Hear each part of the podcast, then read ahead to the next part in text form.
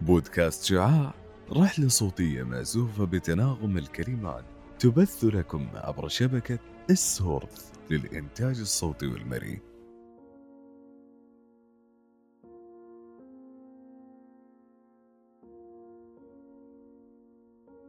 أهلا وسهلا بمستمعي ومستمعات بودكاست شعاع الأعزاء.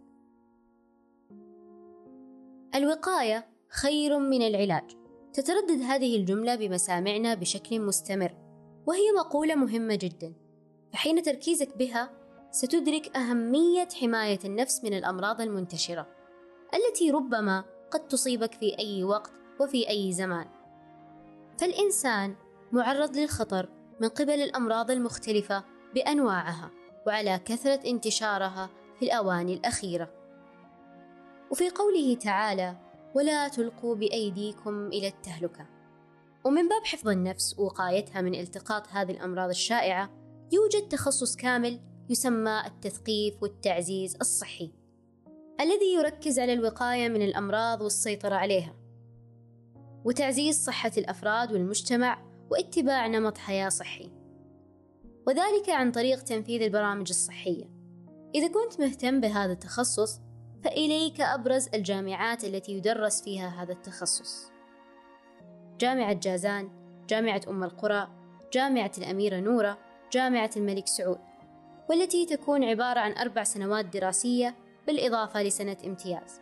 وإن كنت تتساءل عن الخطة الدراسية فتتناول الخطة الدراسية عددا من المجالات المتعلقة بتعزيز الصحة ومنها نظريات تغيير السلوك والتخطيط للبرامج الصحية وتنفيذها. وصحة المجتمع وتثقيف المرضى وتعزيز الصحة المدرسية وتعزيز الصحة النفسية وتعزيز صحة الأم والطفل وغيرها الكثير والكثير.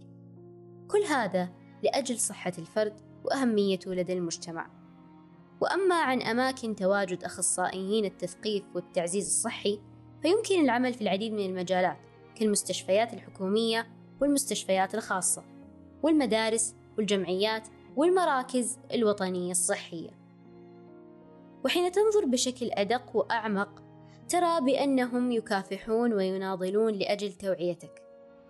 وهم حريصون جدا على سلامتك وإنقاذك قبل الوقوع في فخ الأمراض.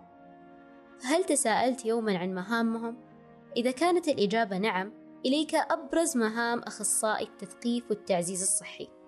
أولا التخطيط للبرامج الصحية الوقائية وتنفيذها وتقييمها ثانيا تغيير سلوكيات الأفراد والمجتمعات غير الصحية عن طريق عدد من التدخلات والنظريات ثالثا كتابة المحتوى الصحي من المصادر الموثوقة ونشرها بين العامة لزيادة الوعي الصحي حول الأمراض والوقاية منها وكيفية التعامل معها. رابعًا إعادة تأهيل المرضى ومساعدتهم على تبني السلوكيات ونمط الحياة الصحي. خامسًا زيادة الوعي الصحي لدى الطلاب والطالبات في المدارس حول السلوكيات الصحية. سادسًا الشراكة مع العديد من الجهات التي من خلالها يتم إيصال الرسائل التوعوية الصحية. سابعًا تنفيذ الأبحاث الصحية في مجال تعزيز الصحة ونمط الحياة. وكما اعتدتم من حلقات شعاع المميزة حيث أننا نود دائما أن نوصل هدفنا على أتم وجه بل وأكثر فنحاول جاهدين إضافة نقاط أخرى تزيد من معلوماتكم وتسهل عليكم عبء الطريق حيث أن المهارات الإبداعية لابد من توافرها وهي التي تصنع وتشكل فرقا هائلا في أدائك. لذا سأذكر بعض المهارات المطلوبة للإبداع في هذا التخصص التواصل التخطيط الاستراتيجي التفكير الإبداعي التفكير النقدي مهارات الحاسب الآلي وبالتأكيد مهارات البحث عن المعلومات من المصادر الموثوقة ولا ننسى أكيد اللغة الإنجليزية.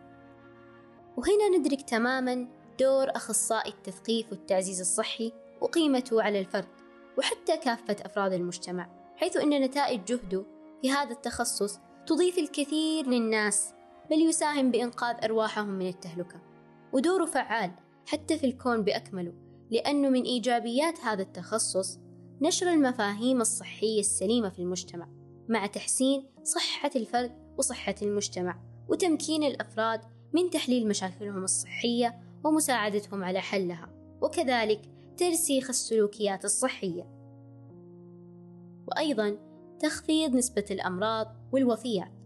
وهناك استراتيجية هادفة من قبل وزارة الصحة في عام 2030 والتي هي كالتالي تحقيق الاهتمام بالصحة العامة وتعزيز الوقاية من الأمراض رفع نسبة الوعي ودرجة التحكم الذاتي للأمراض المزمنة والتعايش معها تعزيز مفهوم الرعاية الصحية الذاتية لدى أفراد المجتمع. وأخيرا يذكرني هذا التخصص بتشبيه النبي صلى الله عليه وسلم في حديثه المؤمنين كالجسد الواحد وهذا يحثنا على غاية التضامن والتآلف. وحين نربطه مع أخصائي التثقيف والتعزيز الصحي نرى أنه يحرص على نشر وتوعية الناس للحفاظ على سلامتهم. فتخيل يا عزيزي المستمع أن هناك تخصص كامل يدرس لأجل توعيتك فقط عن الأمراض ولأن وجودك مهم في هذا الكوكب وأنت وحدك من تضيف له قيمة. كن متعاونا واجعل صحتك أفضل لحياة أفضل.